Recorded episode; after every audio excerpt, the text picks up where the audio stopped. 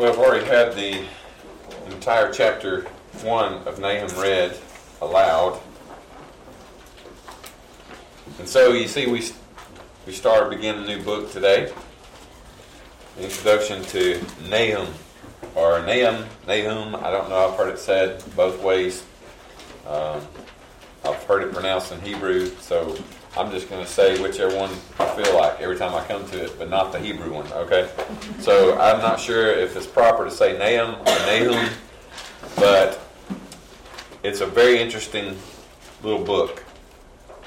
Sort of as a time reference for you, um, I have to keep this in my brain because if not, it, it sort of it sort of runs together on me and I can't remember uh, exactly why he's saying what he's saying, but... Um, Amos, Hosea, and Micah, which we've just finished, all three of those, Jonathan just completed Micah for us, all of those prophets have sort of been within the same time frame prophesying or warning of the coming judgment of God upon um, the northern and southern kingdoms of Israel and Judah.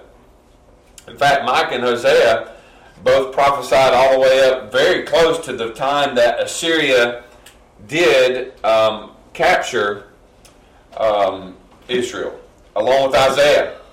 Almost maybe one year away, they preached and prophesied until the Assyrian captivity. So that happened around seven twenty-one B C. If you're a if you're a historical um, numbers person and you like to keep up with that, again, you have to think it's it goes backwards. You know the The smaller the number, the closer to us it is. And so um, those prophets were prophesying uh, from mid to late eighth century up to this point, seven twenty-one B C, when this capture happened. Um, and nearly seventy years later, in about six fifty to six twelve B C, is when Nahum comes on the scene. So they've already been in captivity for almost seventy years, when Nahum becomes an important figure. seventy years into this judgment of God upon his people, and he sends a prophet.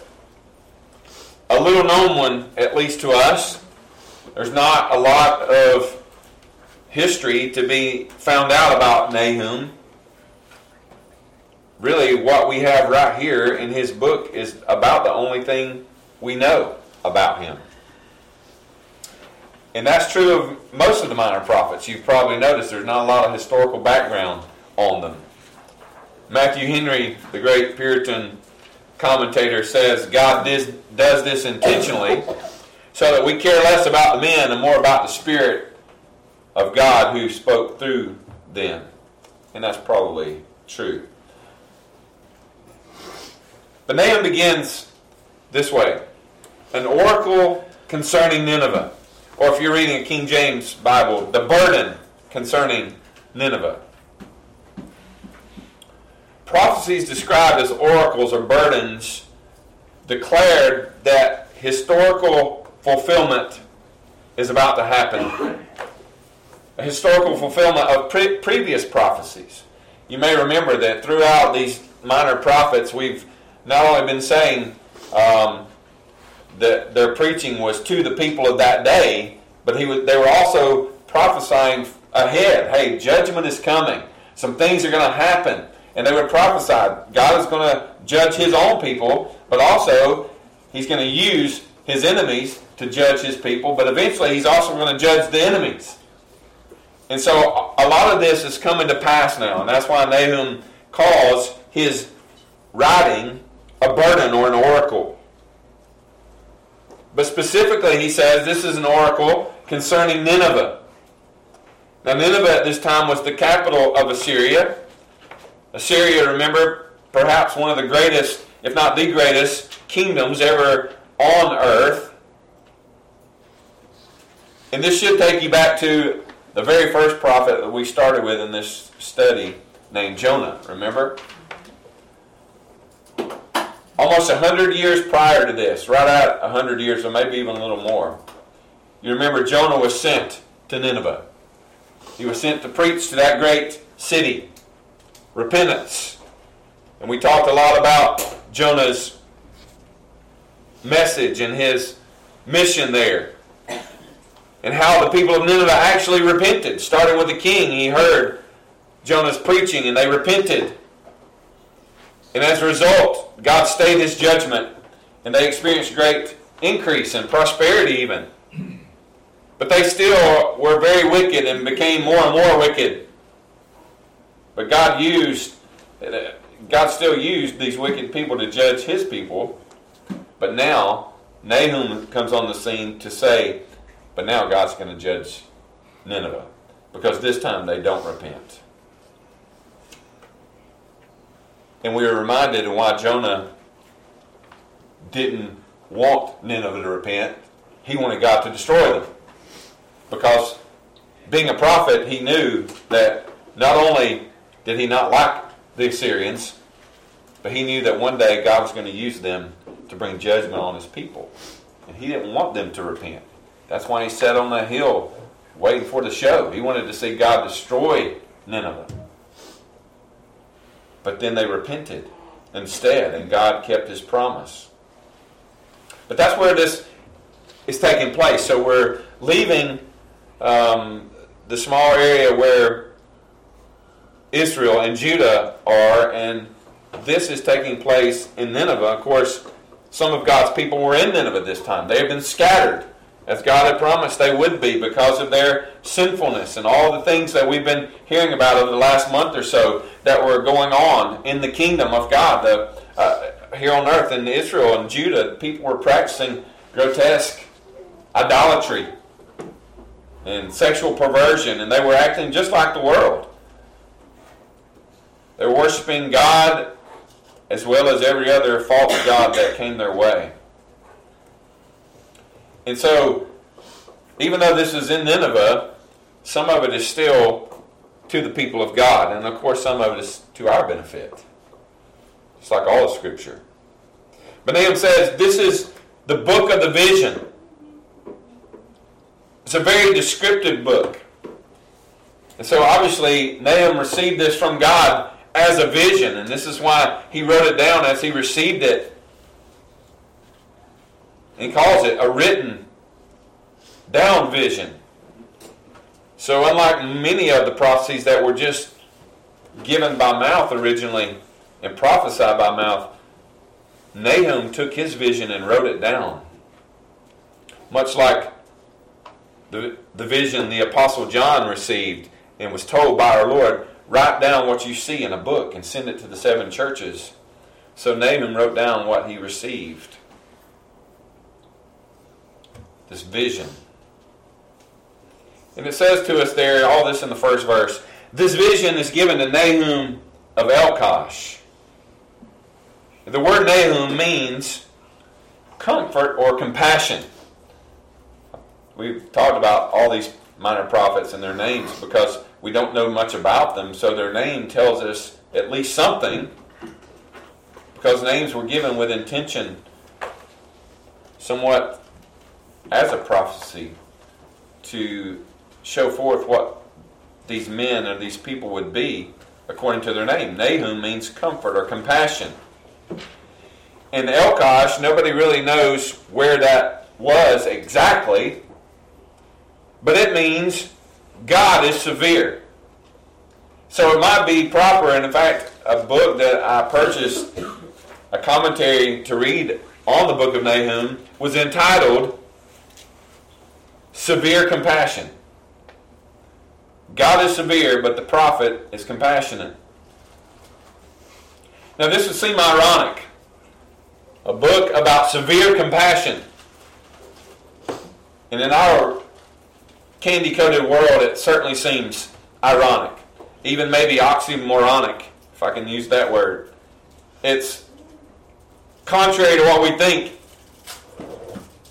In our land of, to use other people's terms, snowflakes, where everybody wins a trophy, we proclaim the love of God to the exclusion of all other attributes like severity and compassion or judgment or wrath, all these things that we just read about.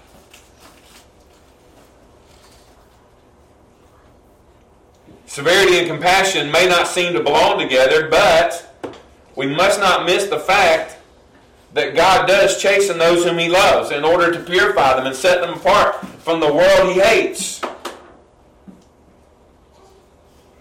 And He'll even use all that He has created, even the evil world, to accomplish His purposes. So even though severe compassion may not seem to belong together, when you read the Scriptures, you recognize it really does belong together. Because at times God is severe, and He is just, always. And He is always wrathful, and He is always jealous, as Nahum says. And yet He is compassionate and loving all at the same time.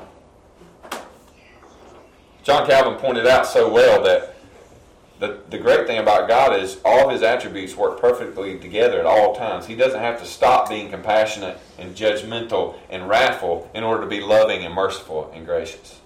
I think that's why we don't, we're not able, we aren't able to wrap our minds around this God who is so awesome, because we think He has to be just like us. Well, I can't be wrathful and judgmental and jealous and loving and merciful. No, but He can. All at the same time.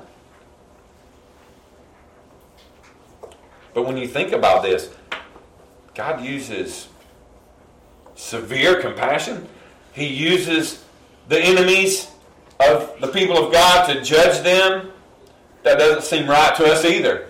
It just all seems backwards. But then we read places in the Scriptures, like Proverbs sixteen and four, the Lord has made everything for His own purposes, even the wicked for the day of disaster. God uses all this creation for His own purpose.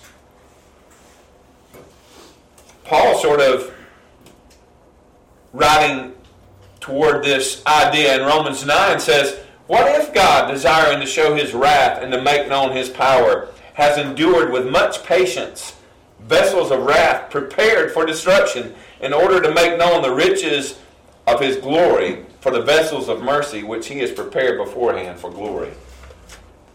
That's an amazing thought. But it's one we need to keep in mind when we look around and see, why does the world seem to prosper? Why do the wicked seem to do well? Don't you know that there were many in Judah and Israel thinking, well, why on earth is God blessing Assyria? Why would He bless Nineveh? Because He made Nineveh to accomplish His purposes. And if His purposes at this time were to judge His people and bring them to repentance, then so be it. Those vessels of wrath were being used to bring glory and honor to Him and His people, through His people. And He does what He wishes, with whom He wishes. In fact, Nahum says that too.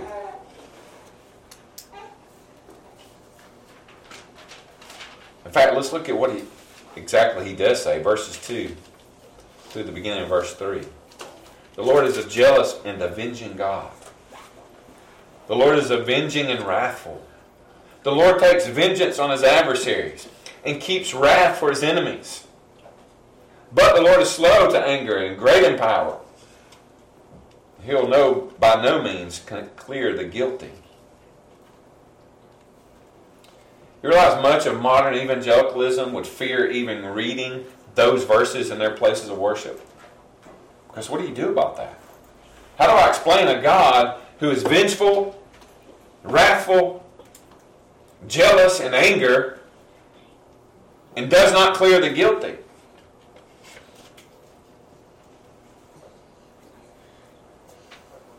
But He's great in power. In fact, look at a little further down at verse four. He rebukes the sea and makes it dry. Well, first, the end of chapter uh, verse three. His way is in the whirlwind and the storm, and the clouds are the dust of His feet. He rebukes the sea and makes it dry. He dries up all the rivers. Bashan and Carmel wither. The bloom of Lebanon withers. The mountains quake before Him. His, the hills melt. The earth heaves before Him. The world and all who dwell in it. His wrath is poured out like fire, and the rocks are broken into pieces by Him. And he even goes on to say in verse eight, but with an overflowing flood, He will make a complete end of the adversaries and will pursue His enemies into darkness. And we'll talk more about that verse later next week, probably. But this is a hard God to describe and explain if you don't just let him explain himself. Which is why it's so important that we cannot fail to proclaim the attributes of God, all of them, all of them that we come across in Scripture. We cannot let people perish without a complete picture of God. We are sinning when we do that. If all we talk about is how loving God is and how merciful He is, and we leave out these facts, that He's also full of wrath and full of jealousy and vengeful, then we give people an incomplete picture of God. And we can't afford to do that. People need to know the truth. Though, as I said, this vision is ultimately aimed at Nineveh, it will also graze Israel. The truth of God and who He is will bring judgment upon God's people, but it will bring mercy I mean, it'll bring, it'll bring judgment upon God's enemies, but will bring mercy to His people. And that's what preaching always does, by the way. The word is always bitter and sweet. To those who are perishing, it is damnation, but to those of us who are being saved, it is life. We can't lie and candy coat it, because what God does, He does. As we read in our catechism, He does by His Spirit through His Word. And as we proclaim God as He has proclaimed Himself, yeah, some people will say, I don't like that. I don't like that God. That's, that's not the kind of God I have pictured in my mind. That's not the kind of God I would worship. But then there are others saying, the church saying, oh, but there is no other God. I want no other God. I don't want a God who would clear the guilty. You say, but wait, I thought that's what He's done to us. He's done that to us, but He did that through Jesus Christ. Somebody paid for our guilt. He is no mean. He by no means clears the guilty. He doesn't clear us except through Jesus Christ. The guilt has been paid. The debt has been paid. That's why we can say, He is wrathful, perfectly wrathful. He is perfectly just, because in His justice, He didn't just sweep sin under the rug. He poured out His wrath and condemned and punished sin in Jesus Christ and given us grace and mercy. But see, you can't just proclaim the grace and mercy and leave out all the other. It makes no sense. We have to tell the entire truth. Yes, your sin is costly. And there may be times that the word is bitter. But it is sweet. It will be sweet to those who can hear and those who can understand. Jesus Christ is a stumbling block and a folly to some, but to those who believe, He is the power of God and the wisdom of God.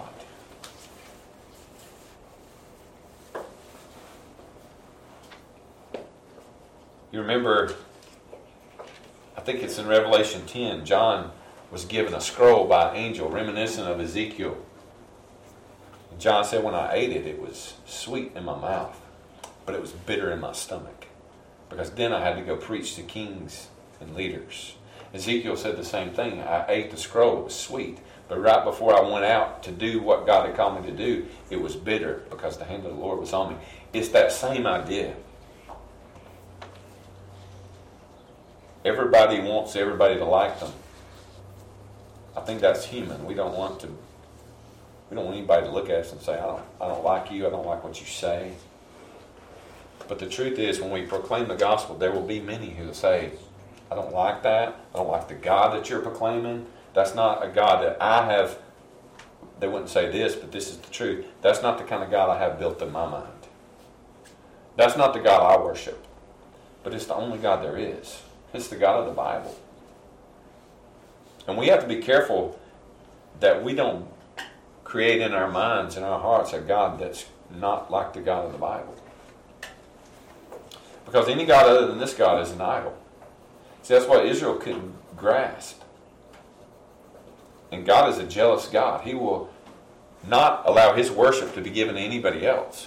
And so when they were worshiping the idols of, the, of those around them, it angered God, and he had to judge that sin, and he still will. And there will be no God other than him. There is no God but him, and we can't build up any God in our minds even other than the one that is in the Bible. Somebody said it well. No matter whether you construct a God with tools or with theology, it's still a false God. So if your theology is jacked, is jacked up, you still come up with an idol.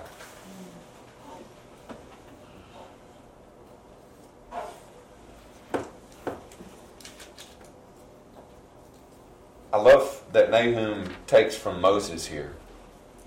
We read Hebrews three because I, I wanted to take your mind there, because Moses is a very important figure in Old Testament and in Israel's history.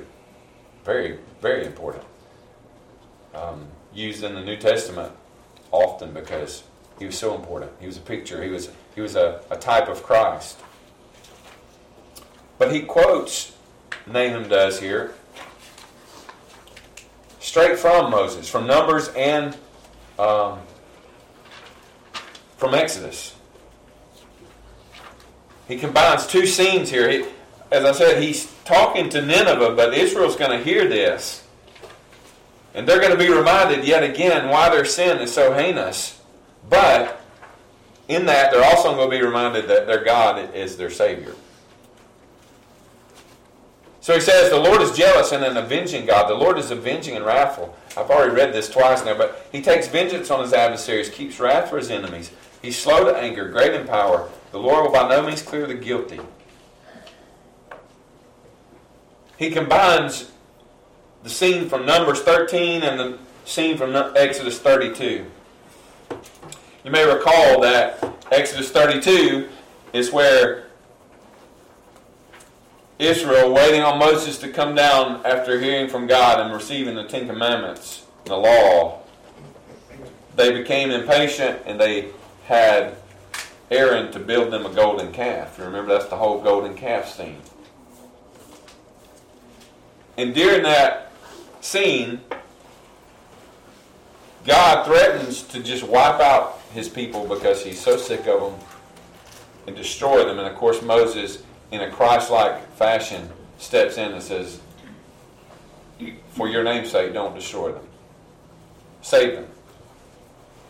And God does relent of his anger toward them because of an intercessor, and he doesn't destroy them. Numbers chapter thirteen and fourteen, God's blessed them all the way through the wilderness, and he's brought them to the place he promised them. All they have to do is go in and take the land, and of course the people, for lack of faith, failed to do so. And once again, God, his anger is kindled, and he's going to destroy them all. And he finally he says to Moses, I'm just going to kill all them, I'll make you great. I'll make, an, I'll make your name great. And Moses intercedes again. And God relents of his anger because of the intercession of Moses. And of course, just such a beautiful picture there. Um, and why Hebrews says, hey, look at what Moses did, and we have one greater than Moses. I mean, as much as the one who builds the house is greater than the house, we have Christ.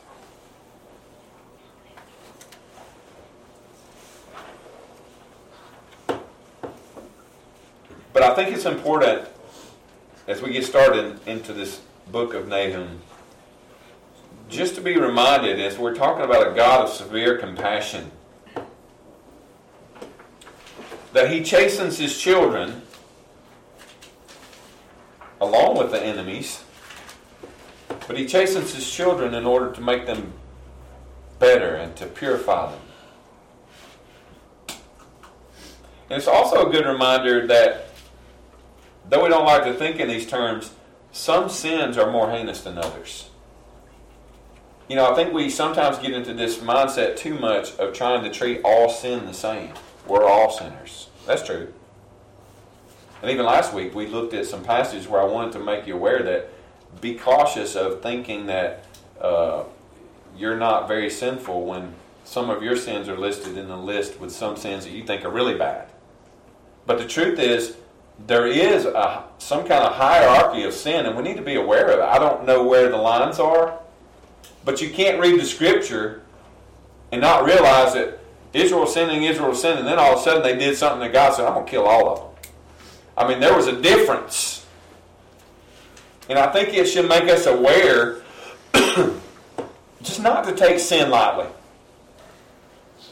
And to be cautious when the Scripture and God looks at certain sins, and one being idolatry, and another being sexual sin, and there's others, that these seem to, I don't know, they seem to, if it's proper to say, they seem to anger God more. And I think it should bring us to a place that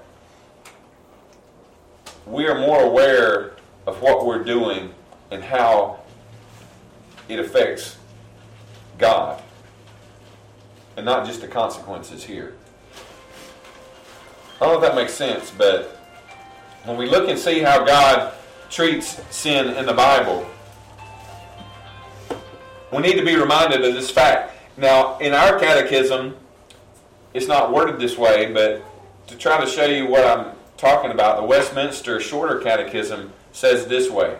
Question eighty-three. Are all transgressions of the law equally heinous? Answer. Some sins in themselves and by reason of several aggravations are more heinous in the sight of God than others.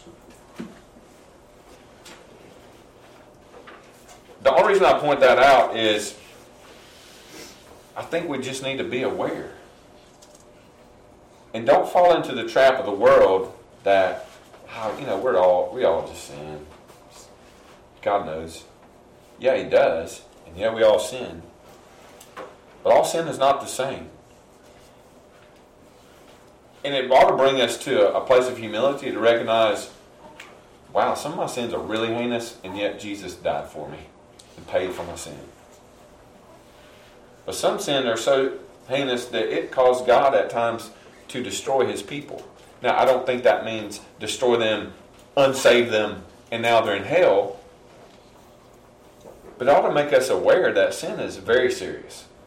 And, and it can take you to places that it took Israel, to where all of a sudden they they find themselves in, in with temple prostitutes, with Baals in the house and the temple of God, and worship, worshiping them along with the way they worship the real true God.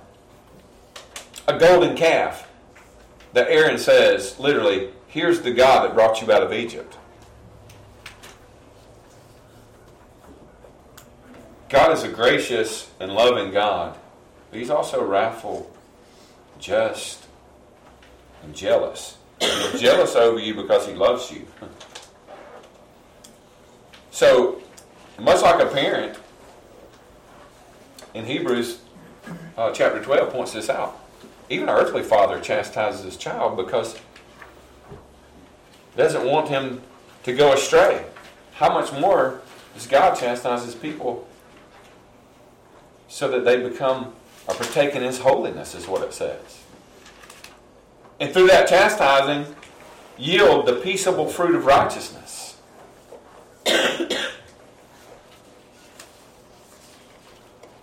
We have to be mindful of that. God has called us to holiness. Yes, we, we can't be that because we have a sinful nature and a sinful our nature has changed. We have a sinful flesh that we deal with. But yet, we can't just cast that off and say, eh, God knows. I have a friend that says this to me every time I see him almost, and it drives me crazy. Well, you know, I'm just always going to be that sinner. But you tell me you're saved. I mean, don't don't you hope that God does something about that? At least you can see little increments of, man, I'm wretched and I am a sinner, but man, God has saved me from this, and I see how He's He's moved me away from it. I'm not what I used to be. I mean, that's the testimony of the church for two thousand years. Not what I'm going to be, but praise God, I'm not what I was. I mean, there is some change in my life. God has not just saved me, but He has been saving me, and He will save me for all eternity.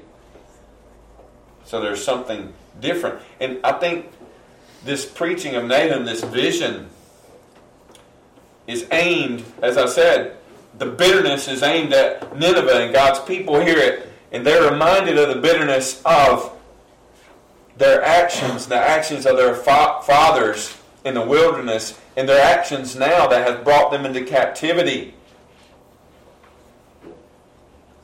But they're reminded, as he says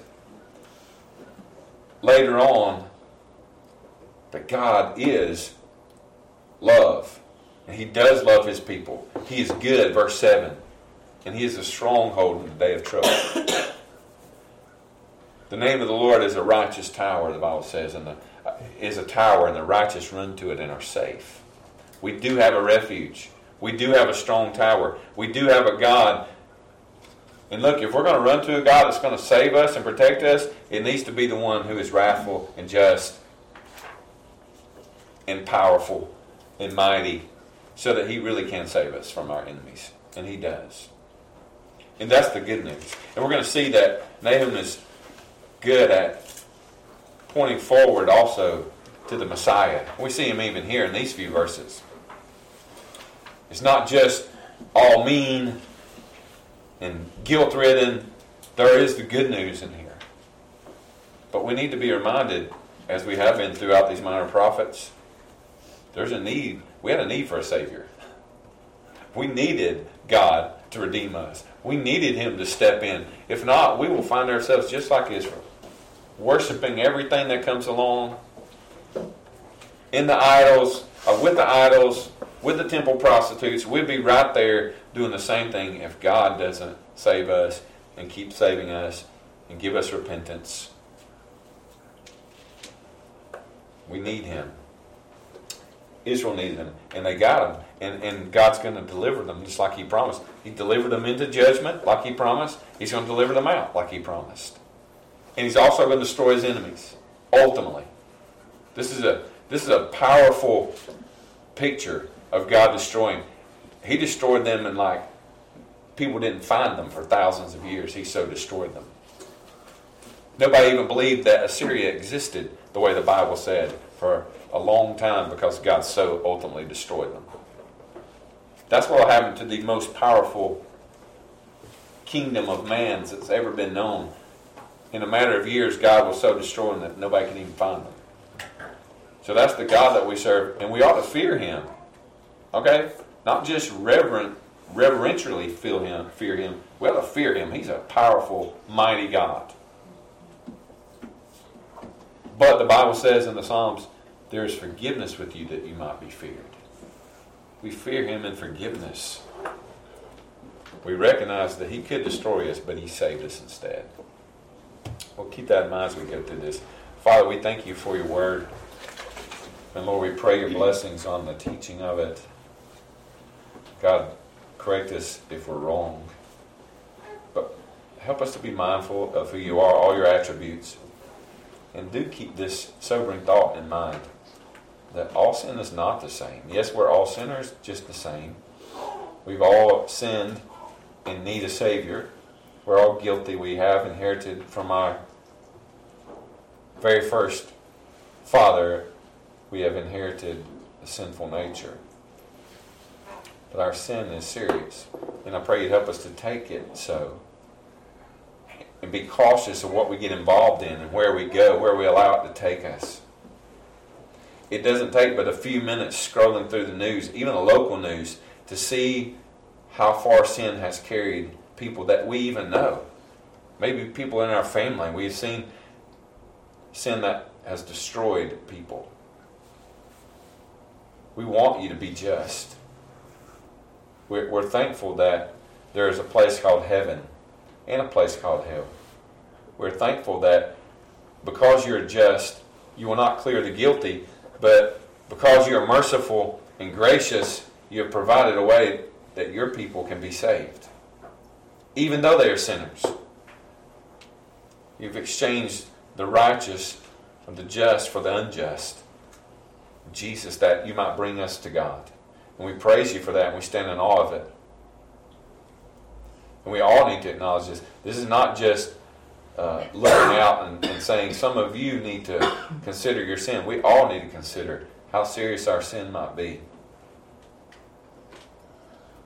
and repent of it. And God trusts you because of Jesus to save us from it and take it away from us.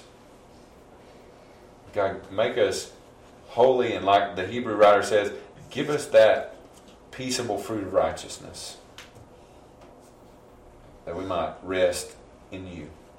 We pray all this in Jesus' name. Amen.